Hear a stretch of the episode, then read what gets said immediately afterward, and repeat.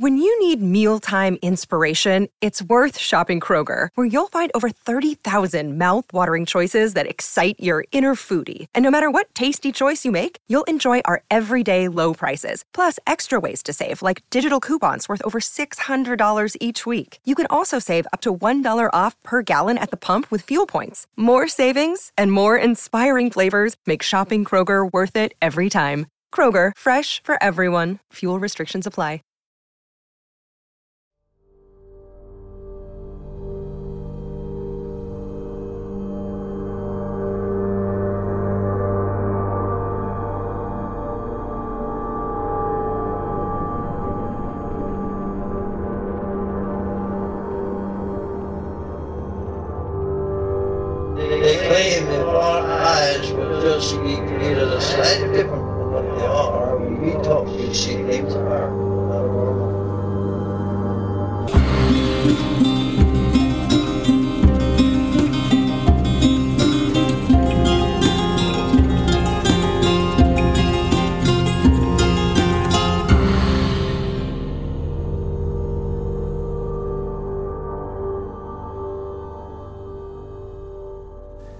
Welcome to Strange Familiars.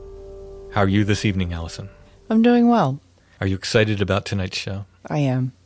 This is like when people come out and they give their speech and they're like, You're not listening. I want to hear more energy. and I'm always like, I can't do it.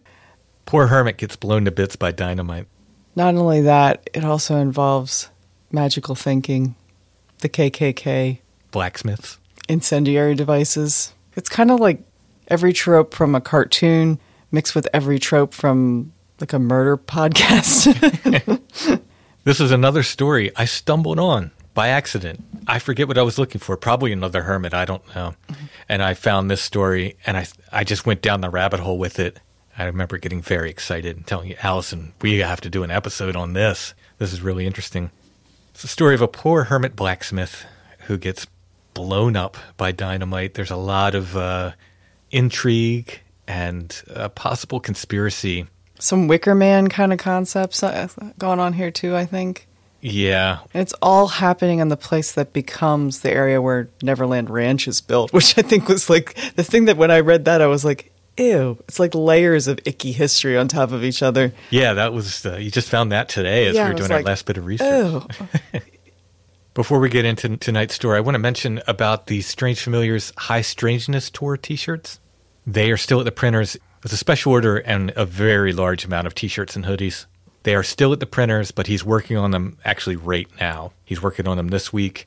We will get them soon, and we will send them out. I've had some people asking about them. If I just want to let everybody know, They're on their way. they're on the way. It's just taking a little bit longer because it's such a big order, and it is a. I mean, come on, it's a really awesome design. but no, the printing is on every side of the shirt. Yeah, there's four spots. Yeah, four places of printing with multiple colors of ink. It's just a lot more than our usual order. So it's taken a little while, but they're on their way. We promise we'll get them to you as soon as they come to us. We'll start mailing them out. Yeah, we don't sit on things like that. Tim is absolutely the fastest shipper. I like if he doesn't have something in the mail like within an hour or two of someone ordering, he gets really upset. I'm always like, it'll people know it'll wait a day, and then Tim's like, no, no, no, we'll get them out fast. Plus, we don't really have that much room in our house to have that many boxes, so I will want to clear them out. Yeah, so we will get those shipped out ASAP. Sorry for the wait, everybody, but I think it'll be worth the wait. Another piece of business, Allison. We did that giveaway of the Witch Cloud book and the original art a few weeks back. I forgot to mention the winner. The winner was Natasha from Canada. I think both of the drawings we've done, people from Canada have won Yay! each time. For our So- Canadian friends. yeah. So thanks, Natasha. Thanks everybody for taking part in that. And congratulations, Natasha. I saw she put a picture up of the artwork and the books. She's gotten it by now. So I hope you're enjoying that. Thanks everybody for taking part in that. The Witch Cloud, of course, is available with the book by itself or with the book and the download from both our Bandcamp sites, stonebreath.bandcamp.com, and from our Etsy shop. Shop name is Lost Grave. If you type in Strange Familiars, our stuff will come up. If you just want the book, the book by itself is available on Amazon as well. Thanks everybody for taking part in that giveaway. I guess we'll do another one down the road. They're fun to do. That is fun to do. I'm going to enter next time. Are you? I mean, because we make the rules, we don't have any provisions about who can win, right? I mean, if I happen to win arbitrarily, No, I, I would not. I wouldn't do that. No, Yeah, no, seem fair. no one associated with the show can win. I think So Bigfoot I think win? Chad. I think Chad entered. Yeah, no, Bigfoot can always win. Bigfoot is always the winner. I think Chad might have sort of entered the last one, like because you know you entered by commenting Uh-huh. on, and tagging someone else. I think he did that on the last drawing. I was like, I hope you know, Chad. I mean, it was nice of him to do because it sort of promotes the giveaway. I was like, I hope you know if I if I choose your name, Like we can't choose yeah, we our can't friends. we can't give it to you. But it was nice of him to do that anyway. So your foot is feeling well enough that you I saw you and Chad went out and about on one of your adventures the other night. Yes, we did. We found a really, really cool place. We recorded there. Didn't hear any sounds ourselves or anything, but we found this really, really interesting nature preserve in Lancaster County that reminds me of Toad Road. If you could still drive on Toad Road, which you can't. I did record, and I'll have to go through and see if uh, that might end up becoming a uh, a patron episode. Is it part of the Lancaster Conservancy? They do own it. Yes. Oh. I think here's a shout out to the Lancaster Conservancy who are just fantastic group. saving a lot of land in Lancaster and York County. And York counties, yeah, they have really stepped it up. Amazing group. and saved the the most beautiful spots in the counties from development, which is sort of mm-hmm. the nature of this area is to overdevelop, and they've really saved the most precious spots. Absolutely. Fantastic group. So let's hear about this hermit.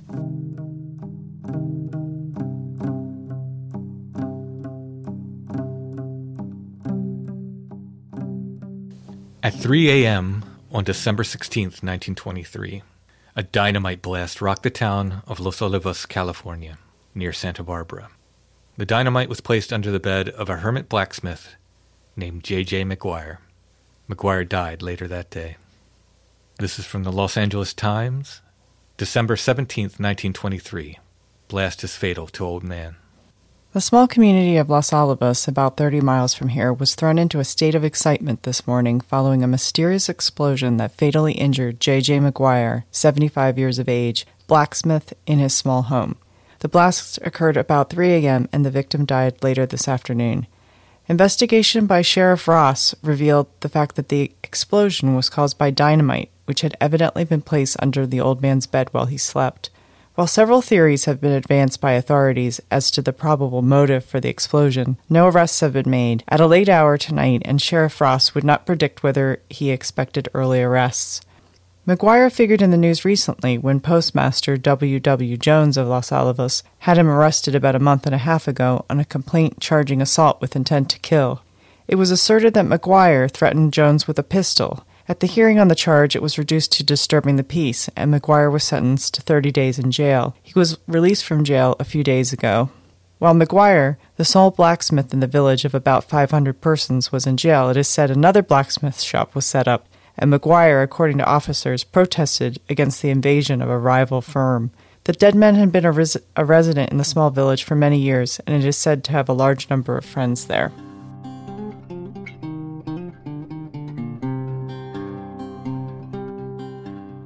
John J. McGuire was born about 1848 in New York.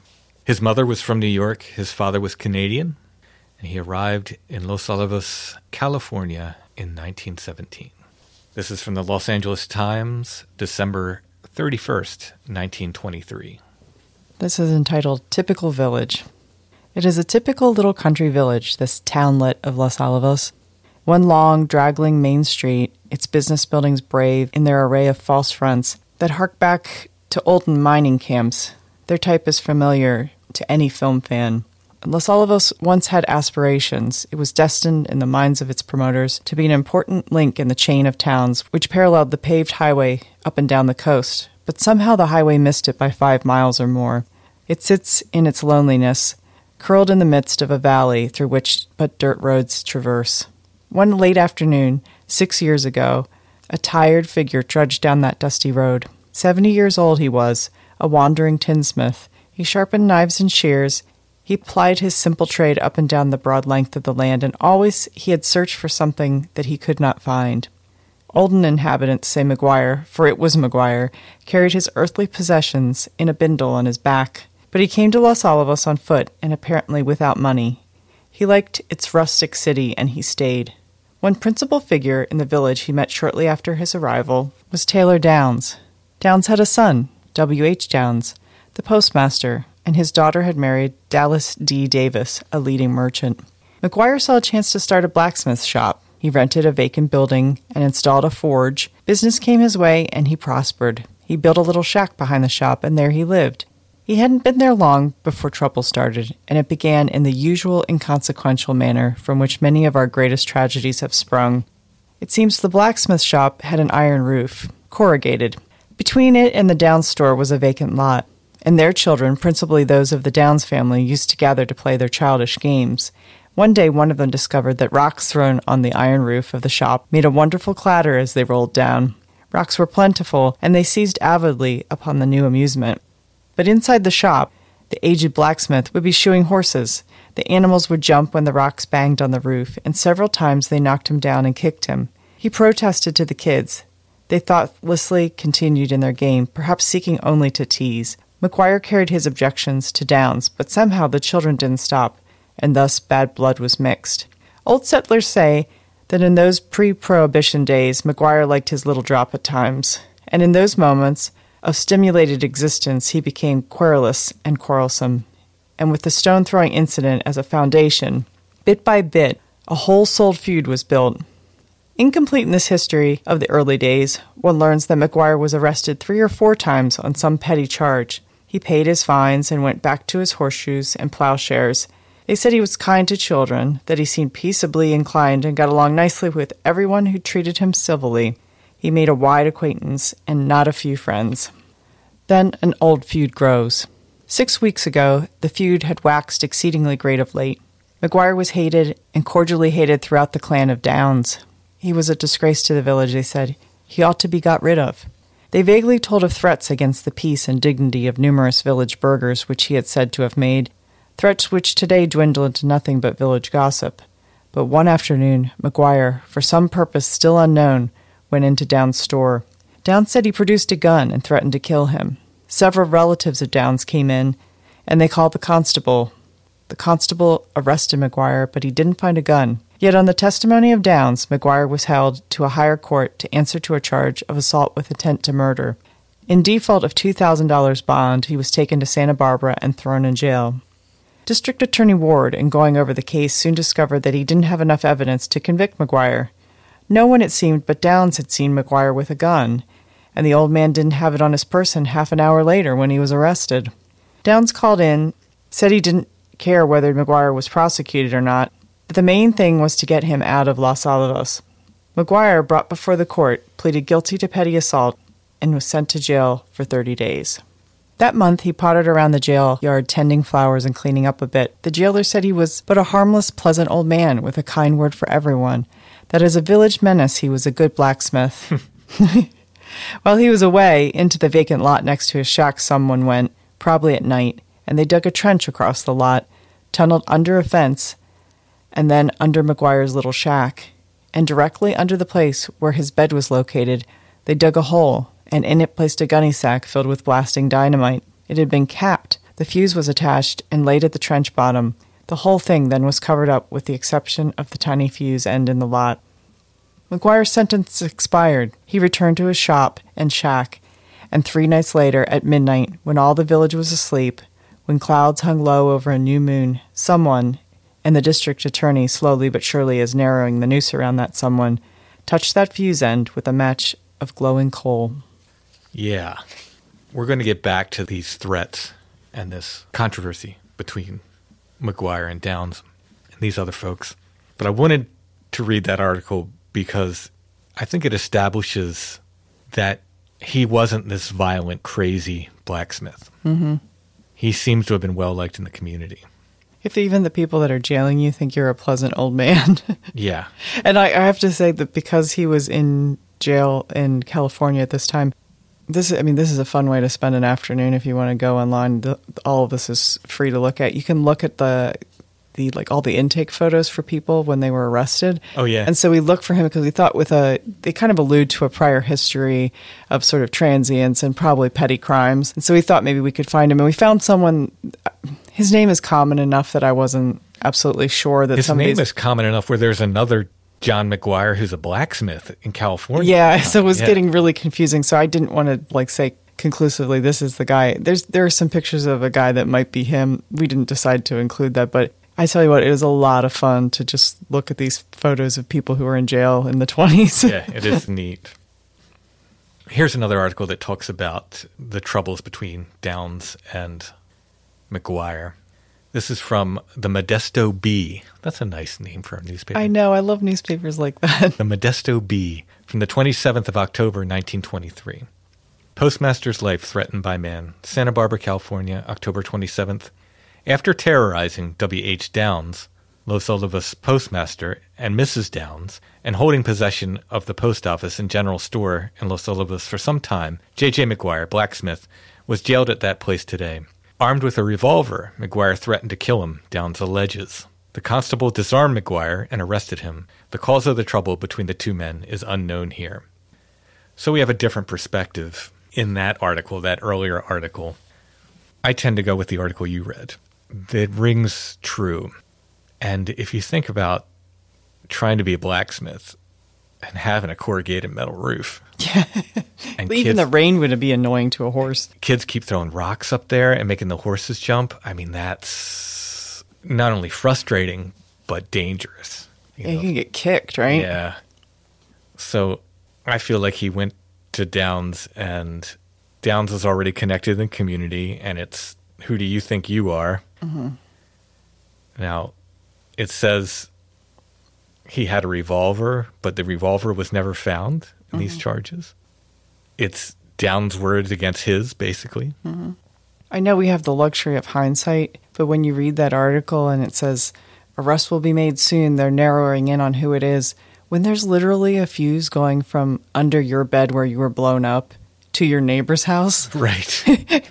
yeah. I'm I'm not a detective, and I know I have the luxury of hindsight, but I think we stumbled onto an old time conspiracy that's worthy of a plot from Deadwood here, honestly. Mm-hmm. I really do. This this feels like a really insidious plot, and I think justice was not done, as we shall see.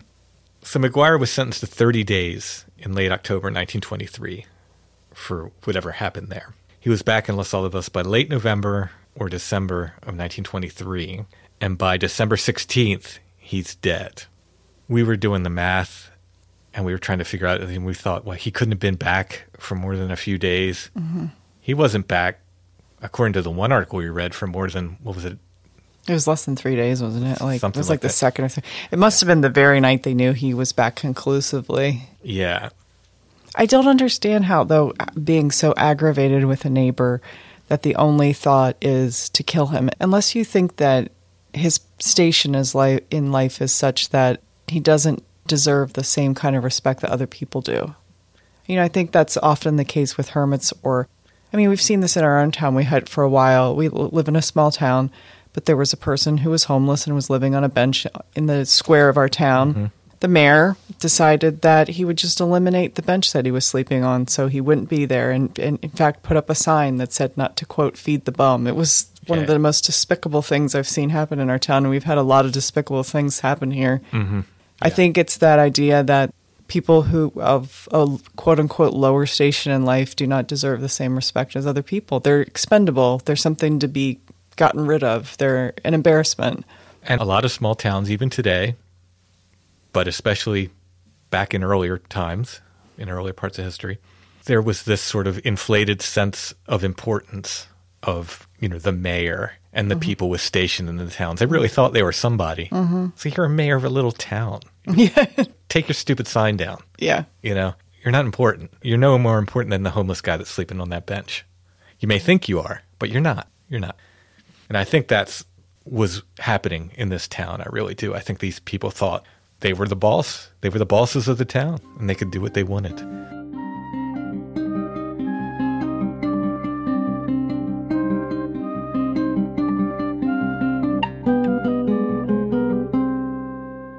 So there was a murder inquiry into McGuire's death.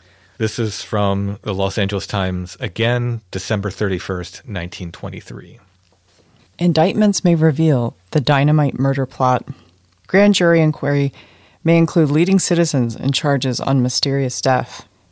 With indictments charging first degree murder against several leading citizens of the little town of Los Alamos looming as the result of a grand jury inquiry into the recent slayings of John J. McGuire, aged blacksmith, District Attorney Clarence C. Ward and other investigators have unearthed within a little valley community one of the strangest and most puzzling enigmas within the annals of the county. McGuire, asleep in a shack, was blown to bits two weeks ago in the midnight explosion of a gunny sack full of dynamite which through means of a cunningly constructed tunnel had been placed beneath the floor of his crude home. Evidence circumstantial. As a result of the killing, there has been brought to the district attorney and other investigators evidence so circumstantial as to physical facts and so discrepant to testimony as apparently to indicate that at least one prominent faction among the villagers had foreknowledge of the apparently planned murder and which assigns several possible motives for the act. Under one of these possibilities, the public would be asked to believe that a village desirous of ridding itself of a citizen whom the villagers did not like and who had been a party throughout a number of years to considerable turmoil would calmly plan his death in a blast which it was hoped would obliterate all conclusions other than that of suicide, and which would charge instead the most sinister of plots to the dead man. Under another theory, McGuire would portray the role of the man who knew too much, who was killed because dead men tell no tales. The blast shook the village to its roots. McGuire's shack dissolved in a cloud of smoke, bits of splintered wood flung high in the air, and on them were impaled scattered shreds of bedding. They heard the blast for several miles around the country, but it wasn't heard within the village. Testimony shows that no villagers left their homes that night. No one investigated. Testimony shows that W.H. Downs had left ostensibly for Huntington Park that very morning, but landed instead in the Mission Hotel in Hollywood. Taylor Downs, his father, who generally slept in the store next door, was at a friend's house. So was Downs' younger daughter. No one, in fact, was in the Downs domicile on that night. Convenient. That does seem convenient. I mean, that almost completely exonerates them right from the get go. it so happened that in the neighborhood was a telephone construction gang. Members of this it was who searched out the scene of the explosion, who removed the mangled but still living body of the 76 year old man who heard his words of accusation against Downs and against another Los Olivos businessman who rushed him to a hospital just in time to have him die. Next day came the aftermath. Sheriff James Ross, the district attorney, his assistant Atwell Westwick, coroner E.C. Dodge, and special investigator Lester de Grandchamp, and county jailer George Downing, and a host of newspapermen visited the little valley town. They found, according to one inquirer, two factions there. One stood on the street corners and talked loudly, noisily, and said, A mean old troublemaker. Undoubtedly, he was preparing a bomb to destroy some of us when it exploded and brought him to a deserved end. The other groups were less noisy, more determined, and with less of the obvious in their appeal for the stranger's credulity. It was a foul, cowardly murder, a blot on the name of Los Olivos, which must be erased, was their verdict. The sheriff found the trench and the tunnel, he found a shovel with traces of fresh dirt on it. He found the shredded bits of gunny sacking and the tattered papers in which the dynamite was wrapped. He found the ash remnants of the fuse line, and then came the questioning. Among the Downs faction, they found loud voiced denials of any knowledge of the affair. They were not afraid of an investigation, they invited it. Downs and his immediate family were brought to Santa Barbara and grilled mercilessly. They didn't break down. W. H. Downs pointed to his absence from the city. He had gone to Huntington Park to buy a new place so he could leave Los Olivos to McGuire, he said. But the sheriff found that on the morning of the explosion, two friends of Downs had gone to McGuire and offered to buy him out, and that McGuire had willingly consented to sell, and that Downs had left there shortly afterward. Why, the district attorney asked, did Downs, knowing that McGuire was willing to sell out and get out, leave for Huntington Park to buy a new place and leave Los Olivos so that he need not hear of McGuire? And again, Downs is reported to have said in answer to a direct inquiry as to his knowledge of the killing, I don't know, and I don't want to know. And from other members of the group came similar denials and similar evasions. Yet out of it all, the district attorney has garnered enough to make this statement I have enough evidence to warrant a grand jury investigation into this affair. I have enough evidence to issue charges against certain persons, but it is my belief that more are implicated in the killing, and when I prosecute one person for that crime, I want to prosecute everyone who participated in it, either directly or indirectly. We will make arrests in due time. From all the various bits of evidence, these facts stand out that McGuire was disliked by Downs and his family, that they asked the district attorney to prefer any charges against McGuire that he might be kept away from Los Alamos for some reason as yet not known, and that according to the district attorney, they said they would do anything to get him away from the village, and that friends of McGuire quote him as being willing and ready to sell out at any time anyone wanted to buy. That assertions that the blacksmith had made numerous threats against citizens have not been verified. Instead, officials find in tracing them that the reports of these threats have emanated only from one man, that the killing was deliberately conceived, planned, and executed in the most diabolical of fashion, and arranged in such a way that it had not been for the finger of fate, the hut and its locale would have been so thoroughly devastated that a thorough investigation would have not been possible. Another aftermath of the explosion comes in the reported interest of federal authorities in the vicinity of Los Olivos. There have been rumors of gigantic rum running episodes, of young girls and women who mysteriously disappear from their homes and who are taken somewhere for a period before they find their way to brothels, of a dope traffic, and of the other businesses of the twilight world. Should these suspicions have a ground upon which federal officers may develop a case, the re- revelation might possibly yield another motive for McGuire's demise. Just one more commentary. McGuire's last act was to contribute a small amount of his meager savings to a Christmas cheer fund for the children of the village. He wasn't solicited by the committee who had the fund in charge, he sought them out. Important note there. Not the actions of a, of a mean, old, vindictive blacksmith who hated this town. Yeah, I think so. That to me, that was really important evidence of Yeah. like as to his character.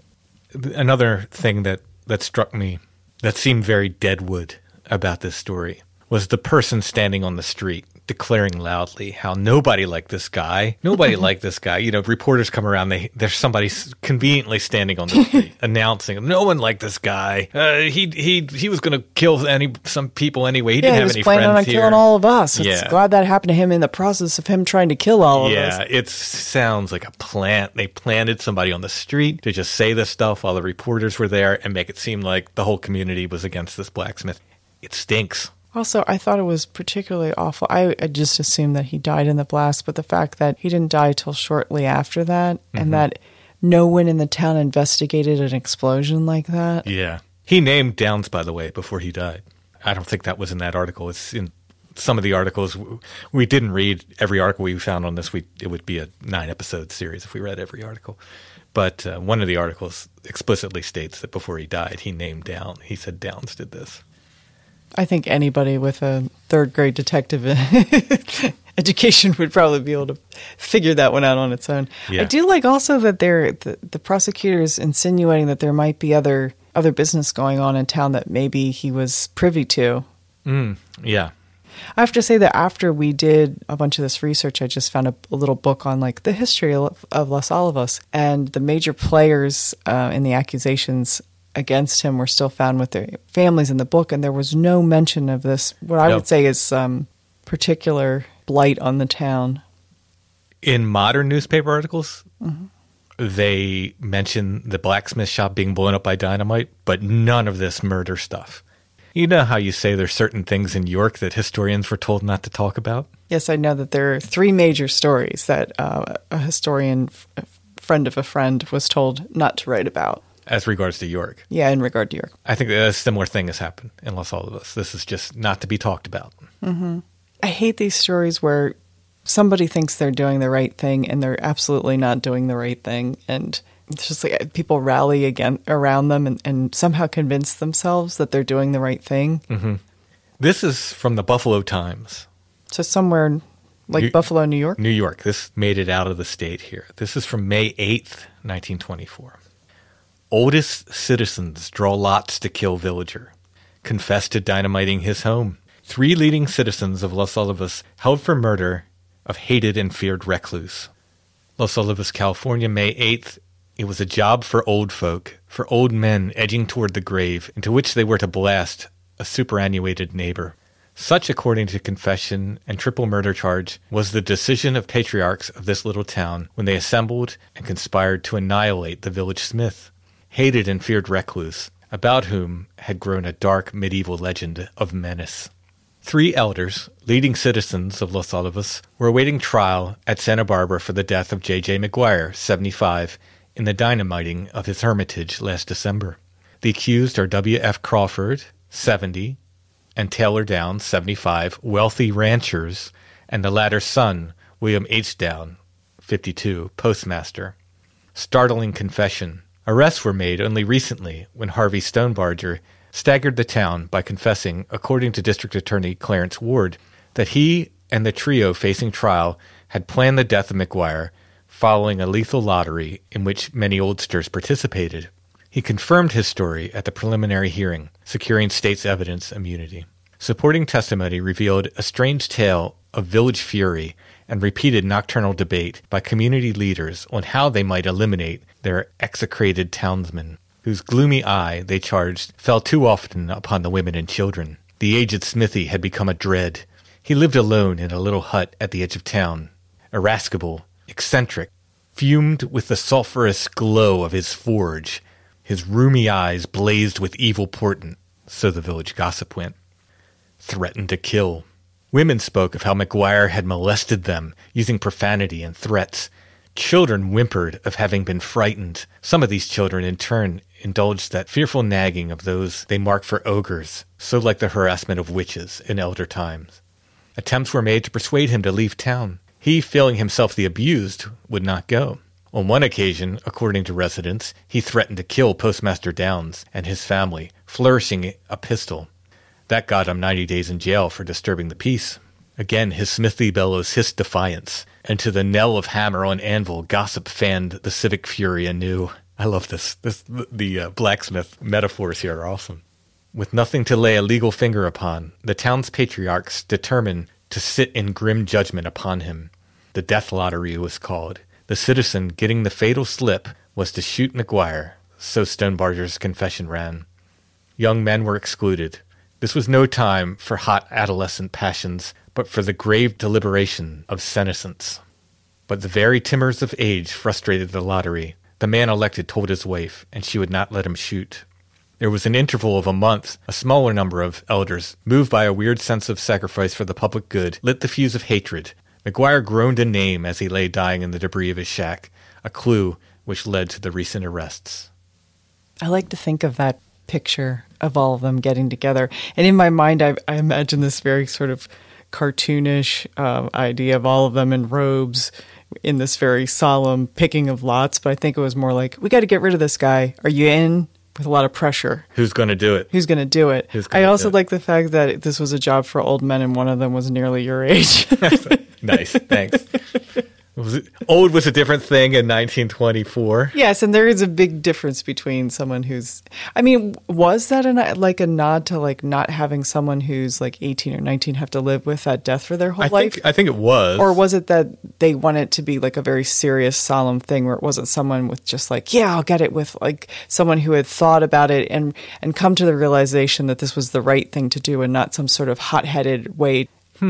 I took it as simply as like the older guys going like, well, let's We not, have to take care of Let's this. not put this on the younger men. We're going to do this, and we have less to lose. Yeah, we also have. um the backing of the entire town and our and our standing in it to, Yeah. to help fall back on.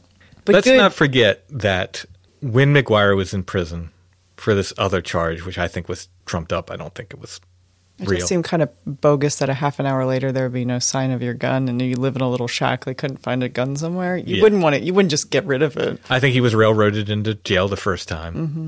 His jailer said he was a nice guy. He was tending flowers in the in the jail yard and every got along well with everybody. Most of the people in the town said he was a nice guy.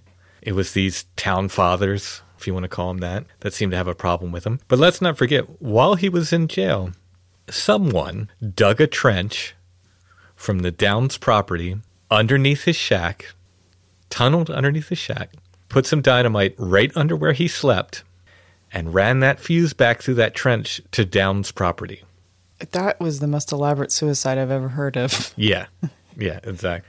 The other thing I found interesting, and this happens so often, like when we're doing research about things in our area, is that newspapers from far away have much better, more in-depth stories than the than the local papers do. Often, yeah. Yeah, and this is the case that the article has photos of the people involved, and it's much more. It's got a photo of the blacksmith shop. Yeah, and you just don't find that in the local papers. Yeah, it's got photos of Downs and Crawford, the younger Downs. So it's another man in the town um, whose name is what Harvey Stonebarger, who under after days and days of interrogation finally kind of gives up the ghost and says, "This is what happened," Yeah. and that's how the arrests come about. Yeah, but I think amazingly, he recants his confession. Hmm.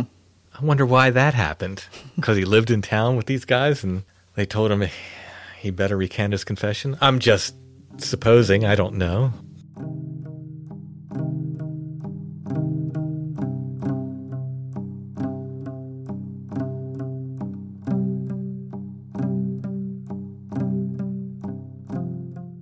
Prescription products require completion of an online medication consultation with an independent healthcare provider through the LifeMD platform and are only available if prescribed. Subscription required. Individual results may vary. Additional restrictions apply. Read all warnings before using GLP-1s. Side effects may include a risk of thyroid C-cell tumors. Do not use GLP-1s if you or your family have a history of thyroid cancer. If you've struggled for years to lose weight and have given up hope, did you know you can now access GLP 1 prescription medications at trylifemd.com? We're now offering eligible patients online access to GLP 1s, the breakthrough prescription medication that can help you lose body fat and weight. Listen to what people are saying. It's fun to put on jeans that you couldn't get into six months ago. Every morning, I look forward to getting on the scale. For anybody who's struggling with their weight, it's a godsend. And here's the best part your insurance may cover 100% of the cost of your medication. So go to trylifemd.com to have your eligibility checked right now. Get started today at trylifemd.com. That's T R Y L I F E M D.com. When you need mealtime inspiration, it's worth shopping Kroger, where you'll find over 30,000 mouthwatering choices that excite your inner foodie. And no matter what tasty choice you make, you'll enjoy our everyday low prices, plus extra ways to save, like digital coupons worth over $600 each week. You can also save up to $1 off per gallon at the pump with fuel points. More savings and more inspiring flavors make shopping Kroger worth it every time. Kroger, fresh for everyone. Fuel restrictions apply.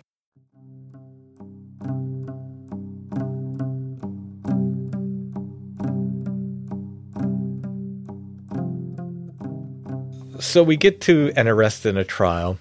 Another really interesting thing about this, I didn't know this happened this early. This was one of the first uses of a lie detector in the state of California. I had no clue lie detectors were being used this early. Yeah, in 1920s, and, and this is also happening. It's so often that we'll do an article and then some huge trial is happening at the same time, and this is happening at the same time as the Leopold and Loeb trial. You told me what this was earlier, and I've already blanked, so explain some more.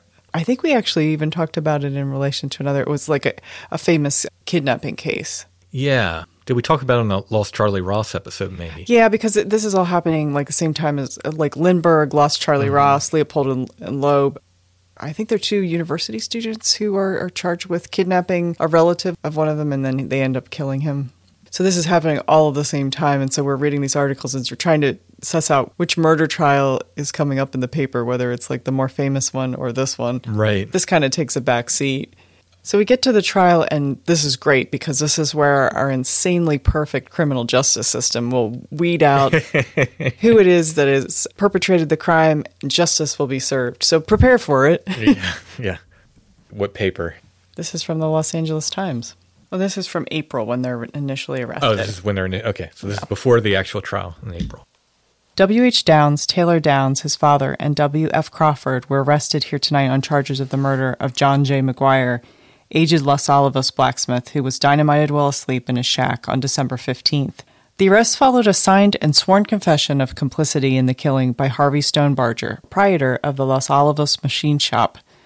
The three men held are personal friends of Stonebarger, and all are prominent in the community. Mm-hmm. Stonebarger's confession followed a six day grilling of more than a score of men from Los Olivos, the inquisition in each case being directed from information furnished in tests made by Leonard Keeler's lie detector, borrowed from Chief Vollmer's police department for the occasion. In his confession, Stonebarger admitted that the killing of McGuire had been deliberately planned by a group of Los Olivos citizens as a means of getting rid of the aged horseshoer. McGuire, who was a constant drinker, had repeatedly enraged citizens of the community by violent actions and slanderous remarks. Attempts to have him sent to an insane asylum or convicted of a felony had failed, and the citizens, Stonebarger said, felt that it was up to them to act. Stonebarger averred that W.H. Downs went to Santa Margarita several days before the murder, met his father there, and that the two returning to Los Alamos bought the dynamite with them.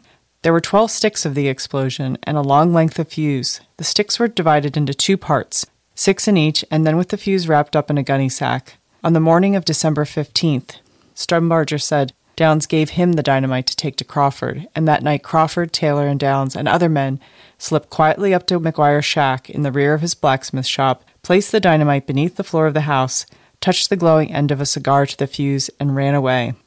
A moment later, the shack dissolved into debris and dust. McGuire's mangled body was found by a group of telephone construction men shortly afterward.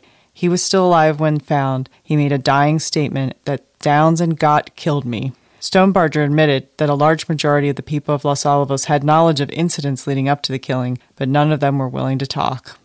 Now, something does come up in this trial, and it took me a bunch of like I, I had to kind of go down the rabbit hole in a bunch of these articles too many to read but it talks about kkk involvement and the way the article read i, I was like what is going on here was was mcguire in the kkk i was like well that's not going to be a good look for this hermit if he was No, that- but he wasn't he wasn't and then I Nor were the people involved on the other side. Right. And I thought, well, the, were the murders involved in the KKK? Was this like a KKK conspiracy to get this blacksmith? No, no, they, they weren't either. Apparently, what happened was the KKK heard about this murder and basically came to these guys, and it was almost like a protection scheme. And they said, "You're going to want to join up with the KKK, and you know we'll take care of you. We'll take care of this."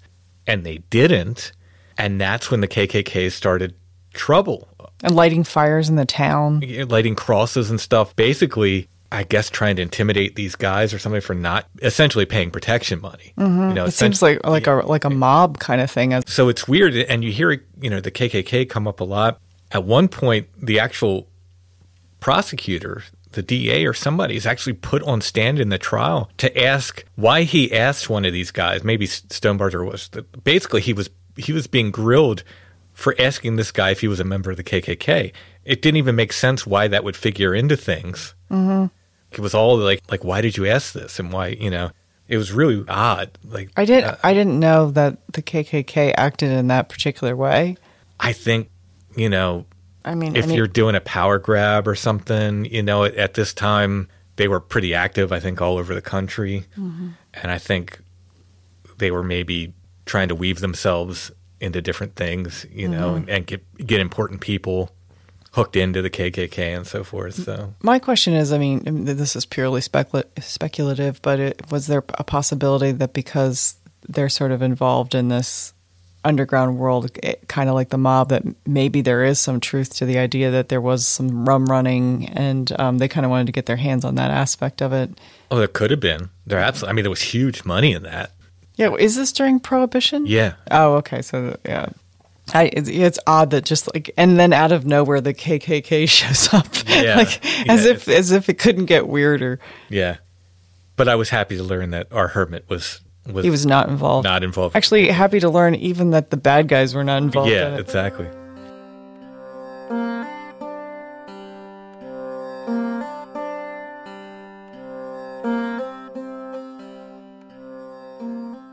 The trial starts on July 8th, 1924.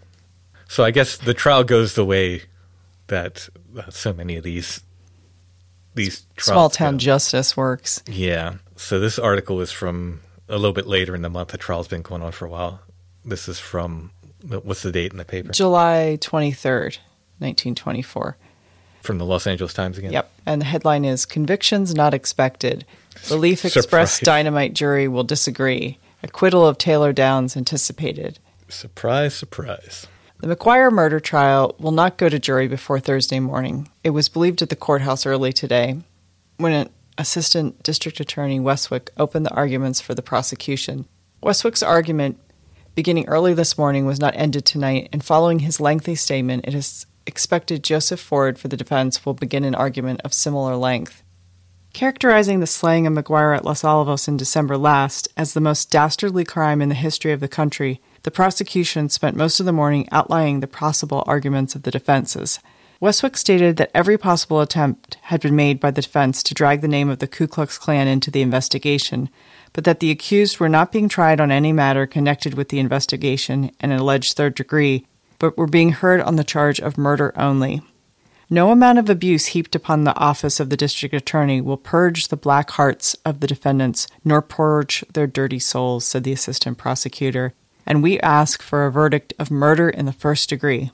The matter of the participation of W. W. Kemp, known to be a Klan Kleagle, in connection with the investigation following the killing of the aged blacksmith by a heavy dynamite bomb, was gone into and was asked why the defense had stopped Kemp's appearance on the stand if he had subjected the defendants to inhuman treatment as had been claimed. Though the defense had not opened its argument late tonight, the belief about the courtroom was to the effect that Taylor Downs, the oldest of the trio on trial, will be acquitted and that the jury will not be able to reach a verdict on William Downs, his son, W.H. Crawford. I'm just going back to this other article with this photo of Taylor Downs. Mm-hmm. I'm not saying he was a KKK guy, but I mean, he looks like a KKK guy. Was he the guy on the right? yeah. Yeah, I'm try- not trying to like, you know, Yeah. he looks like, like, okay, so just imagine in your mind what a, you know, like you've got one of them and you just rip the hood off. This is the guy you see, right? He has that like quintessential like um, KFC kind of um, every Confederate general reenactor. Like, he, yeah, every Confederate general. every Confederate general. I don't know if they just get their hair cut at the same place that styles the little white beard into that Yeah. into that shape, but it wouldn't be a, big leap if we found out later he was a member of the KKK. He just didn't really want to talk about being involved for the purposes of uh, the trial. Yeah, exactly. Who knows? Who, Who knows? knows? We don't know. Well, I'm just saying. He's just a murderer. He's not a member of the KKK. exactly. Yeah, he's, he's, He's only, just a murderer. I know sometimes people think I'm being flippant about that, you know, or laughing, and it's I'm I'm not laughing about the situation. I'm laughing about the ridiculousness of what's happening. So right. Yeah, and surprise, they're acquitted. I don't even understand how that's possible. I know. This is the next day after that article. So, jury acquits trio accused of killing McGuire. W.F. Crawford, W.T. Downs, and W.H. Downs were found not guilty in the murder of J.J. McGuire of Los Alamos tonight. The jury reported at 3:50 o'clock after four hours of deliberation. So I don't know if the sticking point was the fact that they insisted on first degree murder charge, and because they couldn't come up with an agreement on that, or the fact that we've looked at some of the people who made the cut as jurors, and some of them had the same last name as the people. involved. I don't know if they were related, but they were definitely members of their town who already had some idea of what the situation was going in, and probably a little bit of bias. If I It was a show trial. Yeah. That was a show trial. I do think it's funny how often we run into these like this is the most important trial oh, ever. Oh, yeah, this is yeah, the this- trial of the century. Yeah. And then it's like Fatty Arbuckle and people are like, I don't even remember who Fatty Arbuckle was. How could that possibly be the trial of the century? This was certainly one of the biggest things to hit Los Alamos before Neverland Ranch. One of the articles I found that was just so typical of this whole event, and then I I didn't clip it. The thing about searching these newspaper articles, anytime you find something that even might be slightly related to anything you're interested in, you should clip it because When you go to find it again, it won't be there. yeah, and The we- fairies take it and move it. I'm. This is one time Josh is absolutely right. The fairies take articles that you're looking for and they move them somewhere else. we looked all day for this particular article and I couldn't find it. We found we found one article that sort of mentioned it, but there was an, an article that really detailed it. So the town has a big barbecue to celebrate the Acquittal. acquittal of these guys. Is that not tacky? It's a little tacky, I think. Even more tacky than that, they invited McGuire's son to come to it. Oh, Right? yeah, that's. They invited his son It's like they're rubbing, they're rubbing the family's nose in it. Yeah. Yeah. His son, it said, you know, his son declined to come, but they were talking about how these like oil barons from nearby towns were coming over. Yeah, cattle ranchers with lots of land. Yeah. So it sounds like the big celebration of like, yeah, we game the legal system, you know, let's celebrate it. I'm sure they were looking for the real killers the whole time. Yeah. hmm Uh, so I think, I don't know, should we call this episode Justice for JJ? I do have an article called "Acquitted Men Given Cordial Welcome." And that details the barbecue. If you want to read it, Oh, that might be the one. acquitted men given cordial welcome home. Maybe this is the article I was talking about. What's this from? Um, this is from the Los Angeles Times on July 26th. So they've already had time to plan a barbecue. Yeah. They've just been acquitted. It's almost as if they knew it was happening. It, it takes longer than this amount of, like, they were acquitted faster than it would take to actually organize a huge barbecue. A Barbecue, right? yeah. A community barbecue and general celebration will be held at Los Alamos to mark the acquittal of W.F. Crawford, Taylor Downs, and William Downs of the charge of murdering J.J. McGuire, who was also a resident of the valley town. The trio were freed last night at 9 o'clock, and a wild demonstration took place in the courtroom. News of the verdict was telephoned to their hometown, and when the three men and their immediate families drew up in the main street in motor cars, they were received with a deliriously happy reception committee made up of everyone in the community who could walk or be carried to the spot. All day today, the Downs General Store and Post Office have been crowded with visitors and friends, and plans for the barbecue were made late this afternoon. No, that's not the article I was thinking of, but oh, that, Oh, okay. that does mention it. Yeah. But th- no, the article I found was, I guess, written about the barbecue. So it was written like after, and it was talking about how they had invited McGuire's son and all these rich folks. What a great time. Yeah. We'll just sit around and gloat about murdering a defenseless old man by blowing him up. justice for McGuire. I'm calling it.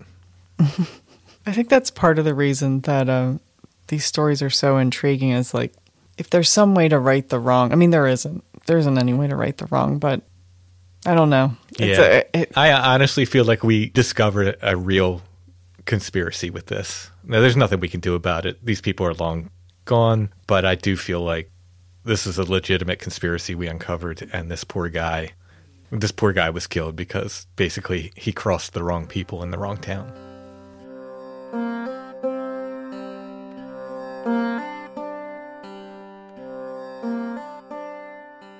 Hey, Allison, yeah. where can I find 90 Days to the Perfect Puppy? Oh, I know this one. Sithappens.us. Such a great name. Such a great sit happens. What can 90 Days to the Perfect Puppy help me with for training my puppy? I know this as well. If your puppy has potty training issues, fear or nervousness, barking, chewing on furniture or shoes, crate training issues, hyperactivity issues, leash training, mouthing and biting, all of these can be addressed by 90 Days to the Perfect Puppy. That's right. They have a relationship based training that helps you and your puppy become perfect for each other. You see, it's not about rolled up newspaper and hitting a puppy on the nose. That's old school. It's not the way they do it.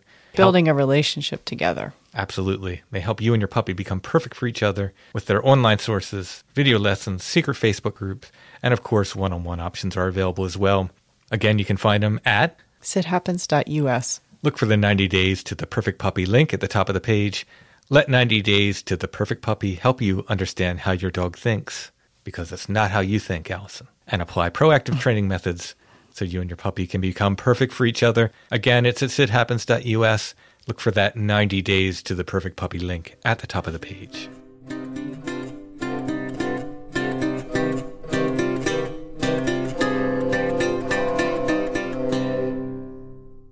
So one of the misconceptions about tin types is that they were called that because people thought that they were made on tin instead of iron, which they really are.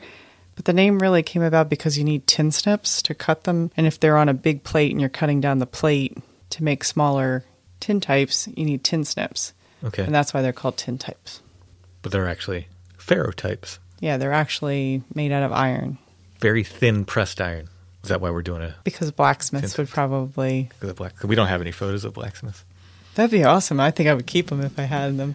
I like the all the allusions to like the, him being sort of like a devilish kind of character because he works with with uh, Yeah. he works with fire. I mean, you know, we we talked about this in the blacksmith episode. Blacksmiths are feared, you know, all over the world. They're always like suspected to be like witches or. You I know, mean, it's almost like powers and stuff. you know, like an it's not alchemy, but you are you are molding things with fire, and there, Yeah. there's like a Yeah. lot of interesting symbolism there. I, I think that's the the whole cold iron thing too. You know, the, the why fairies were afraid of cold iron, worked by the hands of craftsmen. so here is a, a little thin piece of cold iron worked by the hands of photographers. And it's not a stereotype for the first time in I, mean, don't know how many weeks. Or, yeah, it's not a stereo view for the first time in how many weeks? Many, many weeks. He's just like the kind of the quintessential old timey guy. Yeah, he could have been involved in that murder. Yeah, I mean, this is like maybe 40 years on. This could have been this could have been one of the Downs guys when he was younger. Yeah, yeah. He could have crawled under the shack. Mm-hmm. So, for our curiosity of the week, we have a tintype photograph of a fella. In a hat, sealed in a carte de visite size holder. Yeah. We talked about this before. Just I really like the way tintypes look. Like they just have a certain look to them. They're them. moody. Yeah. They're really moody. They have a, a, a darkness to them. Yeah. So that will be our curiosity of the week. If you go to the show notes under this episode, and you should see an image of this photo. If you click on that, it'll take you to our Etsy shop where you can purchase this and other curiosities of the week. While you're on Etsy, make sure to check out all of our other offerings. Our shop name is Lost Grave. If you type in Strange Familiars, our stuff should come up. I've got artwork there, both originals and prints. Got my books. If you get them from Etsy, they come signed, including the Witch Cloud that's there. Got some of my music, t shirts, patches, stickers, and a lot more. Again, the shop name is Lost Grave. But if you type in Strange Familiars, our stuff should come up. And while you're on Etsy, Chad has a shop there called Ruck Rabbit Outdoors. He's got some new offerings coming. He's always got uh, vintage wool and hatchets and knives and all that kind of stuff. So check out Chad's shop and also check out our friends at Karmic Garden. I didn't have a photo. I couldn't find a photo of McGuire, the blacksmith. I looked, but I didn't. I didn't. Couldn't find any photos of him anywhere. Yeah, we, it, we might have found them in the. That might have been the J.J. McGuire in the. In the jail records, Yeah, it might have been. maybe, but uh, I, couldn't find any that specifically said, you know, this is the Hermit McGuire or anything like that. He is not buried in the same cemetery as the other men, which I was pleased to see. It bothers me when people have to spend eternity with like either like a neighbor that tormented them or someone that murdered them or Right. you know But I am working on a book about hermits. Been working on it for a while, but I, I've kind of turned the corner on it, and I know what it's going to look like, and and I have ideas for it, and I'm sort of assembling it. It's still going to be a while, but hermit book is coming. On that note, can I also ask if there's anybody that lives near East Saginaw, Michigan to contact me because I might need some help with some research there? Sure. If anybody like would have time to go to cemeteries around there and take a picture for me. East Saginaw, Michigan. If we have any listeners, get in touch. Okay. Strange. Familiars Podcast at gmail.com. I'll make sure the message gets to Allison. I am also getting ready to compile my next historical Bigfoot book. It's been a while since I put one of those out. We did, I did Bigfoot in Pennsylvania and Bigfoot West Coast Wildman. What do you think I'm doing next, Allison? Bigfoot, Iowa. I'm doing Bigfoot East Coast Wildman. I'm going to do the entire East Coast. I think it'll all fit in one book. It's going to be a thick book. Is this like when he's doing the Appalachian Trail? Yeah, pretty much. You start in March in the south, right? And you go north. Is that how he did it? Yeah, I'm not sure how I'm going to organize, probably alphabetically by state on the East Coast. Mm-hmm. The problem after that is most states don't have enough to have their own book like Pennsylvania did. Mm-hmm. I'm having trouble figuring out how to break up the rest of the country. Mm-hmm. Where does the South end and the Southwest begin? Maybe just do it all time zone based. That might work. that might work. Although I've already done. Yeah, because you're never going to get people to agree where the South ends and who's in the Midwest. That's that's an argument. Like, are we in the Mid Atlantic or are we in the North? Like, are we? We're in the North Mid Atlantic. Yeah, we're the Keystone. We are the Keystone. Yeah, that might work. Although I've already done like some of the Pacific time zone. But you haven't done California. I did California in the West Coast book. Oh, okay. I did California, Oregon, and Washington. I read all that. yeah, time zones might work. I don't know. Well, some states are split in two by time zones, though. Oh, that's true. And some don't observe. Yeah. Yeah, I don't know because it's like, yeah, where does the South end and the Southwest begin? Where does the Midwest begin and end? What's Northwest versus West West? It's hard to break up the rest of the country. So I'm going to do the East Coast. Ohio might get its own book. Beyond that, I'm going to, I don't know how I'm going to break it all up. It's going to be difficult. Might have to just take groups of three states or something and mm-hmm. just, you know, The rest of the United States, just like, what if you can you just put it in one thick volume and like everything else because it, because it's slimmer. I mean, like I imagine that Iowa and South Dakota are a little less dense than say Yeah, I'm- Ohio and New Jersey I might be able to do that. I might be able to do that. Bigfoot, the rest of the country. I have to come up with a clever name for it. In any case, I got another historical Bigfoot book I'm compiling right now. Got to figure out, you know, which articles go in, and I got to write the commentary for it and stuff. But uh, there are more historical Bigfoot books coming, and Josh and I are in talks about doing a not a third volume of Where the Footprints End, but a sort of a addendum volume. I don't want to kind of give away what it's going to be, but a sort of a you know related volume to Where the Footprints End. This is going to be very heavy. No, Oh, it's all Bigfoot. no heavier than than uh, the other ones. The other two books were. No, it, it's related to where the footprints end. It, it would be you know in that vein, and you know will probably carry that title, but it's not a volume three. To call it a volume three would not be correct. So this is just sort of a, a an addendum kind of volume that we're working on, or we're, we're we're at least in the beginning stages of talking about working on it. So Will it be addressed why fairies do wear boots? that is uh, maybe Josh's next book. So uh, lots of literary projects coming up. Well, I definitely have more besides that. I've been working on this Flannel Man book forever. It's just a really difficult book to write. There's a lot to it, and We want to do right by Flannel Man. yeah, exactly.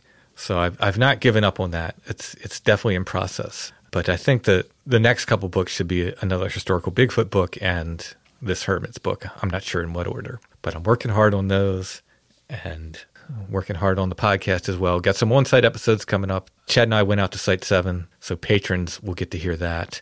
I just listened to it last night. There's some weird sounds that I got on that, so patrons will be able to hear everything I captured, everything I could pull out on that. That will be the first patron show for April. April. My mm-hmm. goodness, we're in April.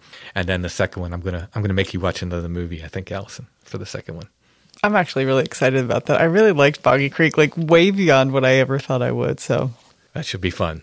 You want to hear those episodes and you want to help support Strange Familiars, the best way to do that is to become a patron. Patreon.com slash Strange Familiars. We have almost 90 patron episodes right now. I think by the time this month's patron episodes come out, we will have 90 or 91. You get all of those episodes when you sign up, and then every month you get two more patron episodes, exclusive full episodes of Strange Familiars we do for our patrons. Again, it's patreon.com slash strange familiars. You can check out all the levels of support there. We have yearly options for support. We have monthly options. No matter which tier of support you choose, you get those extra episodes of Strange Familiars and you help us support the show. And of course, I want to thank our patrons so much because we couldn't do Strange Familiars without you. Again, it's patreon.com slash strange familiars. That's all for this episode of Strange Familiars. We'll be back soon with more.